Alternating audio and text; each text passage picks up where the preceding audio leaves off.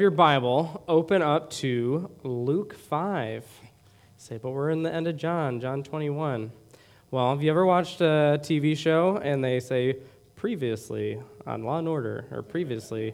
We have to do that a little bit today because um, it's going to be important. Some, usually, when you get that flashback, it's to the characters in the past because there's something in the past that's going to be important to know for the story in the present. So, as we read John 21, We'll need to flash back a couple times to understand the text better. And this story isn't at the beginning of John, so we need to go to Luke 5 for it. Previously on the Bible. All right, Luke 5, verse 1. On one occasion, while the crowd was pressing in on him, this is Jesus, this is when he's calling the first disciples at the beginning of his ministry. And they're pressing in on him to hear the word of God. He was standing by the lake of Gennesaret, maybe, forgot to ask how to say that. Gennesaret. All right, next verse. And he saw two boats by the lake, but the fishermen had gone out of them and were washing their nets. Getting into one of the boats, which was whose? Simon's, he asked him to put out a little from the land, and he sat down and taught the people from the boat. And when he had finished speaking, he said to Simon, Put out into the deep and let down your nets for a catch. And Simon answered, Master, we toiled all night and took nothing, but at your word I will let down the nets. And when they had done this, they enclosed a large number of fish, and their nets were breaking. They signaled to, the, to their other partners in the other boat to come and help them, and they came and filled both the boats so that they began to sink. Boats are sinking. But when Simon Peter saw it, he fell down at Jesus' knees, saying, Depart from me, for I am a sinful man, O Lord. For he and all who were with him were astonished at the catch of fish they had taken. And so also were James and, who does it say? John, the sons of Zebedee, who were partners with Simon. And Jesus said to Simon, Do not be afraid. From now on, you will be catching men. And when they had brought their boats to land, they left everything and followed him. All right, last week, Pastor Dan walked us through the resurrection in John 20, as experienced by the disciples and some of the followers of Jesus, and he went over the transformative power of the resurrection. If you remember, he talked about John, the disciple, going from bewilderment to believing. He talked about Mary going from grieving to being sent to going. The 10 disciples being going from scared to being sent. Thomas from doubting to declaring. And then he ended with us, saying we need to go from believing to living. And that's where we're going to camp out a little bit today of not just believing, but having life in his name and living out our calling. So, chapter 21, it looks at the third and final resurrection appearance recorded in John, and specifically it looks at Jesus' relationship with Peter and John. So that's why we went back. We had to see when they were first called because there's going to be a lot of parallels to that today in John 21. All right, so you ready? Last, last chapter of John. Some people are like, thank goodness, we've been in it since September. And some of us are like, oh, we're going to really miss John. Let's take a look at what happens. John 21, verse 1.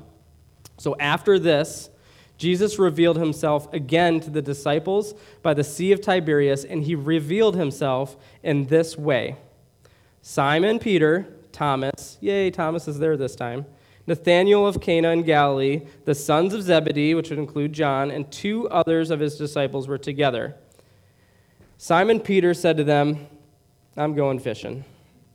That's, that's kind of how I read it, like, I'm just going to go fishing. So if we remember, and we'll, we'll look at it, you know, Peter had denied Christ. The whole death and resurrection of Jesus had happened, right? He'd appeared to them in the last chapter, and now what is he doing? I'm going fishing. And it says, uh, they said to him, the other disciples that are with him, there's six others, we will go with you. So they're going fishing too. And they went out and got into the boat, but that night they caught nothing. Does that sound familiar? From Luke 5, they caught nothing that night too. So there's a lot of questions here. Were they going back to their old ways? Was this a bad thing that they went out fishing? Was it wrong? Was it sinful? It's definitely not, I don't think, what Jesus had told them to do. Um, one commentary says, you know, it's probable that after the whole scandal of the cross, their ministry had kind of stalled or ended, or there wasn't any more funding, and the disciples were trying to figure out what to do. Maybe return to their former occupation of fishing to gain a livelihood. And so these seven are embarked on the Sea of Tiberias. And at best, at best, it shows that Peter and the other disciples were just uncertain as to what they should do next. The fishing expedition plainly reveals the uncertainty of the disciples, an uncertainty which contrasts sharply when we see at Pentecost they're going to have purpose. And I like to think that Jesus knew he needed to appear to them one last time to really get them going. So let's look at verse 4 here. It says, Just as day was breaking, Jesus stood on the shore, yet the disciples did not know that it was Jesus. So if you look at all the stories after the resur- resurrection, Jesus loves to come incognito, kind of. He asks questions, he's seen their responses. Maybe he wants to see like what they're going to say to a stranger after this whole resurrection thing happened, but they don't know it's Jesus. And Jesus said to them, "Children, do you have any fish?"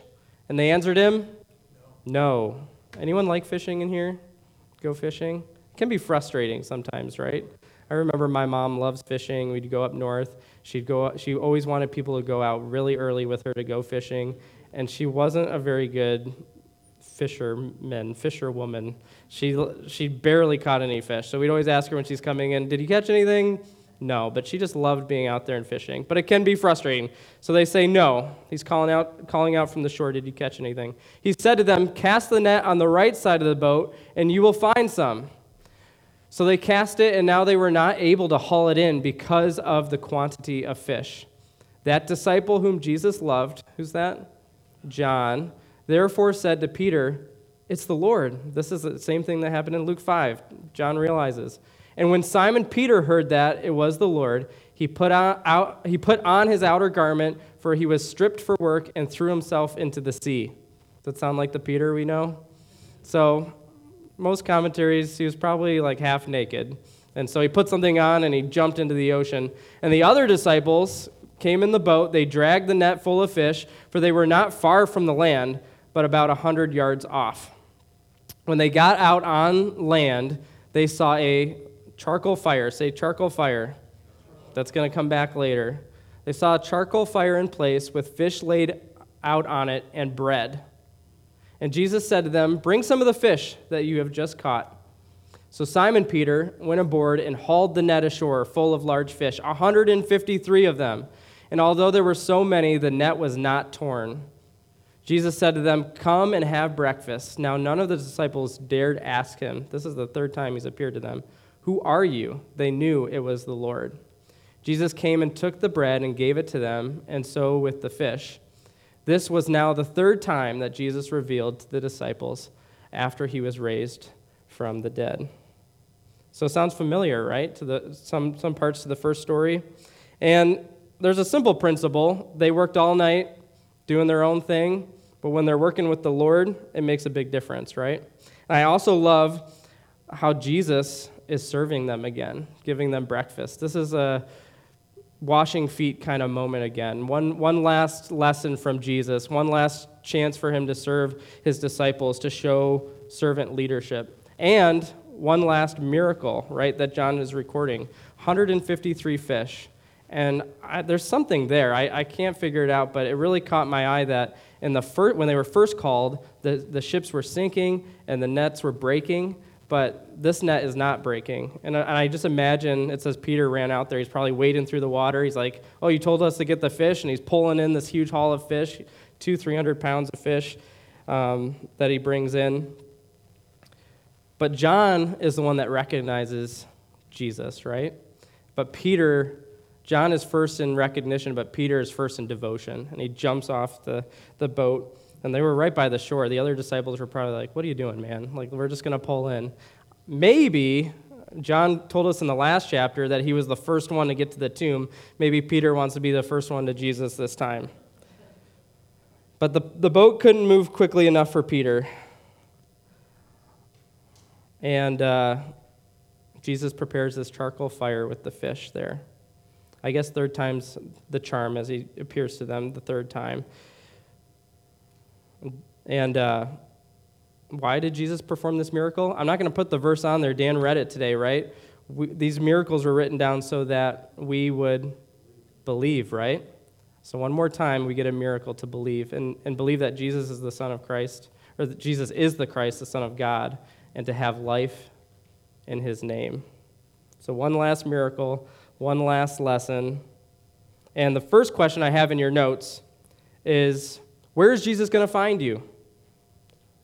Living in your past or living in your calling? Because this is all about action. This is all about living in our calling. So, where's Jesus going to find you? He found his disciples back to fishing, right? And they, they had been with Jesus for three years. We looked at when they were first called. can think back to when we were first called, when we first believed, when we were first baptized. You know, if Jesus dropped in incognito in your week this week, what would he find you doing? I mean, he is watching us, he, he's, he's with us till the very end of the age, but what would he, what would he see you doing? Are you living in your, in your old ways? Are you living in your calling, living for him? Because that's where he found Peter and John, living in his old ways. So, what does that look like? I put in parentheses, you know, I think a lot of it was just living in fear versus living in trust. And if we go back and remember John 18, when Jesus was arrested, Pastor Dan in that message had given us kind of here's how Peter was reacting, and here is how Jesus was reacting. And we need to flash back kind of one more time to look at John 18. So that's up there. This is when Peter denies. It says, Simon Peter, he followed Jesus when he was arrested, and so did another disciple. Who was that? Do you remember? John. Since that disciple was known to the high priest, he entered with Jesus into the courtyard of the high priest. But Peter stood outside at the door, so the other disciple, who was known to the high priest, went out and spoke to the servant girl who kept watch at the door, and she brought Peter in. You remember this? The servant girl at the door said to Peter, You also are not one of this, this man's disciples, are you? And he said, I'm not. Now the servants and officers had made a what, charcoal fire. I think I don't think that's a coincidence because it was cold and they were standing and warming themselves and Peter also was with them standing and warming himself. The high priest then questioned Jesus about his disciples and his teaching. Jesus answered him, I have spoken openly to the world. I have always taught in synagogues. Oh, wait, this is a different part than I had on there. Let me read it from here. Uh, the charcoal fire, this is verse 25. Simon Peter was standing and warming himself. This is the second time. It says, You also are not one of his disciples, are you? When he was around the fire, and he said, I am not. Oh, there we go. Verse 26.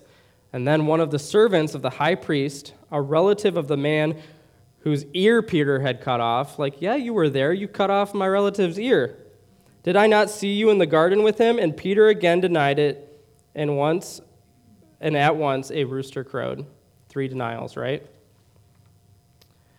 When Pastor Dan gave us that message, here's a few things he had said. He said, Peter reacted. He was impulsive. He cut off the ear of the guard. He blended and hid in the crowd. He feared and he denied three times. But what did Jesus do during that time? And we didn't, we didn't have a chance to look through it all, but he obeyed and he declared and he surrendered himself and he suffered for us. And ultimately, he trusted in God's plan. So, where's Jesus going to find you this week? Is he going to find you in fear and in your old ways, or is he going to find you trusting God and living out your calling? So, we got to talk about the elephant in the room. What happens after breakfast? After they eat with Jesus, Jesus and Peter have a conversation. We got to talk about it. Verse 15, John 21 15. When they had finished breakfast, Jesus said to Simon Peter, Simon, son of John, do you love me more than these? He said to him, Yes, Lord, you know that I love you. And he said to him, Feed my lambs. All right, what does this all mean? Well, there's, there's definitely different Bible scholars who argue about when Jesus says, Do you love me more than these? What's he referring to? Maybe the other disciples? Maybe just fishing and the fish, other people? I don't think it's that important what he's referring to. But we do know that Jesus is using the Greek word agape for love. which is an unconditional, all giving love. So, whatever the meaning, whatever he's referring to, the fish or the other disciples or whatever it is, the main question in your notes is Do you love Jesus more than everything else? Do you love me more than these? And then what does Jesus ask Simon to do? Feed my lamb, feed my lambs. And we know from John that Jesus is the good shepherd, right? We read that too. And we are junior shepherds. We demonstrate our love for Jesus by loving God's people and feeding them the word. So I just put three things in your notes of what, what that could look like loving, loving your fellow believers and, um, and feeding them, feeding them the word. Well, if you're going to feed people the word, you got to be learning from the word, right? How can you teach the word if you don't know the word? We need to be learning from the word. And this is really a self assessment. Jesus is asking Peter, Do you love me? But he could be asking any one of us, right? Do you, do you love me more than everything else with agape, unconditional love? Is that where you are today? And are you learning from the word? You could put a yes or no next to these. Learning from the word, are you getting in it every day? All right, we're supposed to feed the lambs. We got to be with the lambs to do that, right? So the second one is living in community. I think a lot of us are learning from the word and a lot of us are living in community, but if you're not, like if you're if you're called to be part of the church and build up the body, you got to be involved in the church. Be in a community group. At least that's how we try to do it at Gateway. And then the third one is looking for discipleship opportunities. So learning, living, and looking. That, that's kind of what came through my mind. Feed my lambs, feed the word, love others. So we got to live in community to love others. We got to learn from the word so we can teach it to others. And then we got to look for discipleship. So the first two, I think a lot of us are doing learning from the word and living in community. But we got to go deeper. We got to be willing to look for ways that we can grow uh, even, even more. And I think Dan's going to talk about that in the next couple weeks. And I'm excited because I know that Jen and Dan have some discipleship things they want to kind of start in the fall. And so those things are coming. But maybe if you're putting the yes or no, kind of circle one of those things that the Lord is speaking to you about that you need to do today. All right, let's look at verse 16. He said to him a second time, Jesus says to him a second time, Simon, son of John, do you love me? And he said to him, Yes, Lord, you know that I love you. And he said to him, Tend my sheep. He said to him the third time, Simon, son of John, do you love me? Peter was grieved because he said to him the third time, Do you love me? And he said to him, Lord, you know everything. You know that I love you. And Jesus said to him, Feed my sheep. Okay, we'll get to that part in a second. So Peter denies Jesus three times, and Jesus asks him if he loves him how many times? Three, around the charcoal fire. So there's a lot of parallels here. But Peter, in some ways, is Jesus is letting him undo his denial. And Peter understood that Jesus just knows him better than he even knows himself. I love this because Jesus, this is, this is what I think Peter needs before he's going to lead the church. Jesus is reaffirming Peter's love for him and he's recommissioning Peter. Do you love me? Tend my sheep. Do you love, do you love me? Feed my sheep. So, one commentary I was looking at said Jesus didn't ask Peter, Are you sorry? Will you promise never to do that again? He challenged Peter to love. And uh, that's what he's challenging us to do to love. Obedience is important, repentance is important, our conduct is important, but it's about our heart. And where's your heart at today? We're challenged to love. Charles Spurgeon says There are preachers of the gospel among us who have dragged a full net to shore. The great fishes have been many. They have been great and successful workers, but this does not prevent its being needful for the Lord to examine them as to their hearts. He bids them put by their nets for a while and commune with Him. So, this is the time where uh, the rubber meets the road for Peter. I'm not going to say what Dan says, but you might know it, right? What do you say, Dan? Yes, well, the rubber meets the road. It's decision time. And Jesus lays out to them, he's an example. And, and really, this is the heart of the message this morning. Do you love Jesus more than everything else? And I think our answer is in our actions and the way that we live. Are we going to mess up over and over again like Peter? Yes, indeed. Thank goodness that Jesus continues to forgive.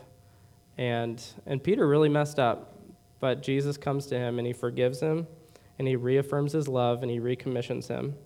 And maybe today you feel like you've failed God or you've messed up over and over again. And Jesus is asking you, Do you love me? Come back to me. Follow me. Let me recommission you, send you back on the path so that you can use the gifts He has given you to build up the body of believers because you have things the Lord has prepared for you to do. So if, if you are in, stuck in that situation, you're preventing the Lord from using you in the church.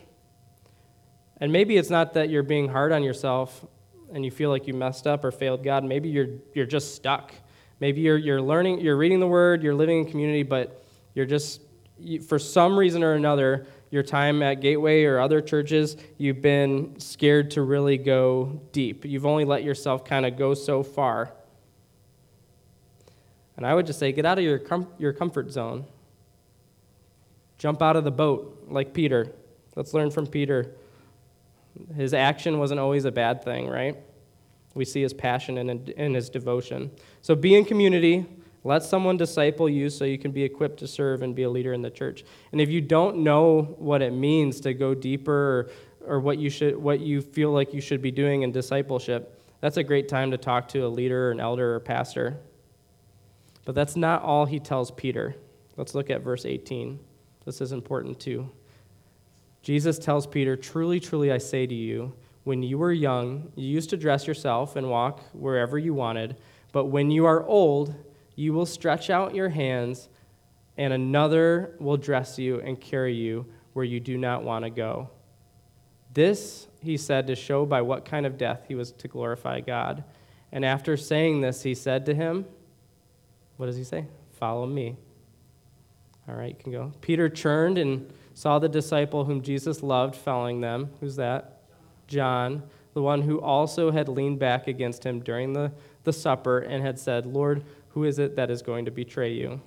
Come to that in just a second. But Jesus, Peter is doing the same thing he was doing three years ago. He was fishing and when he met Jesus. And Jesus tells him again, three years later, follow me. He was following him for three years, but he retells him that. And Jesus also tells Peter when he says, um, When you are old, you will stretch out your hands and show what kind of, and sorry, you will stretch out your hands and another will dress you and carry you where you want to go. They believed that he was telling Peter what, that he was going to die, crucifixion on the cross. And we have pretty good evidence that 34 years after this, Peter is crucified. And I think the first time Peter denied, that's probably what he was afraid of was crucifixion, or all the disciples were afraid to be crucified like Jesus was. And so I feel like this is bittersweet because, yes, Peter is going to die, but we know he, he will pass the test that he initially failed. He will faithfully die for Jesus and go to the cross. And we see, especially reading 1st and 2nd Peter, we see a very mature Peter that I think we could take those characteristics that we originally saw when Jesus was arrested and say Peter was obedient and he declared and he surrendered and he suffered and he ultimately did trust in God. So let's see what happens with John. I'm going to read verse 20 again. So Peter turned and he saw the disciple whom Jesus loved, that's John, following them, the one who also had leaned back against him during the supper and had said, Lord, who is it that is going to betray you? Verse 21 Peter saw him, and he said to Jesus, I love this part, Lord, what about this man? Jesus said to him, If it's my will that he remain until I come, what is that to you? You follow me. I feel like we can all relate to this. So, so Jesus basically is telling Peter, You will be killed for me. And he's like, Well, what about John? and Jesus says, That's, Why do you care? That is his path, this is your path. You follow me. Verse 23. So the saying spread uh, abroad among the brothers that this disciple was not to die. So there's a rumor going around that John wasn't going to die, which is not what Jesus said.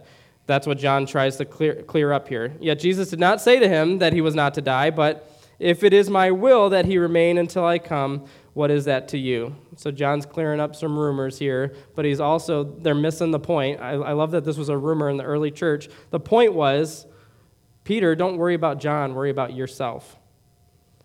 So, Peter represents a lot of us. We find it easy to deflect any personal challenge from Jesus by wondering and even worrying about other disciples. Another quote from Charles Spurgeon says, I have come to the conclusion that instead of trying to set all my master's servants right at once, my first and most important work is to follow my Lord. And I think, my brother, that it will be wise for you to come to the same conclusion. In other words, like, don't worry about trying to make everybody else do the right thing. You need to follow, follow the Lord. Let's read these last two verses here and then we'll talk about it. Verse 24 and 25. This is the disciple who is bearing witness, John, about these things, and who has written these things, and we know that his testimony is true. Now, there are also many other things that Jesus did were every one of them to be written, I suppose that the world itself could not contain the books that would be written. So finally, just in your notes, it says, What is your focus? Don't compare yourself to others. God has a different plan for each of us. Don't say, Great message. I hope Kyle Drake heard it. No. I hope Scott was really listening to that message. But sometimes we do that, right? It, we think, oh man, this, this is exactly what this person needs to hear. No, let's focus on ourselves. Or we be careful not to get in the mindset, why am I the only one suffering for Christ? I feel like Peter turns it onto John and, and Jesus is saying, worry about yourself. Or on the opposite side, why does this person get all these blessings and I'm not? So last question is what is your focus? And I don't want to make it I don't want to make this more complicated than than what Jesus said. He told them simply in the beginning, when they were fishermen, to follow me.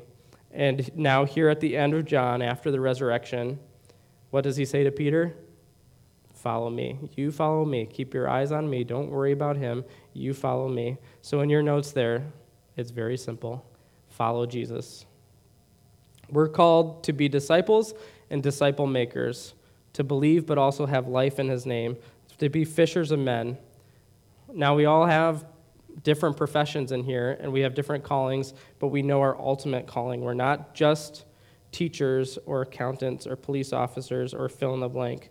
We, this is our ultimate calling. Jesus did not tell Peter or John, uh, believe in me, right? Although John's telling us to believe, right? He did not tell Peter and John, Okay, come to church on Sunday, although that's a good thing to do. He said, Follow me. So we have to wrestle with what does that look like? It's not just saying, Okay, I'm a Christian, I'm going to do my own thing. Following Jesus, being a disciple, living day in and day out, trying to learn from him and having relationship with him. We're called to live, live out our calling and trust God's plan. Don't go back to our old ways. To love Him above all else. To grow in our calling so that we can build up the church, to feed and tend the sheep, which we can only do by choosing to follow Jesus every day of our lives. Amen? Amen. I'm going to ask Bill to come up, and uh, we're going to go into a time of communion. And I just want us to reflect what is God telling me? through the whole book of John or even just today with this final part? And what am I going to do about it? When you're ready, if you are a follower of Christ, like Peter and John, and can say, Lord, you know everything. You know my heart. You know that I love you. We invite you to come up to the table, receive the elements, and when you have them, we'll take communion together and end in worship.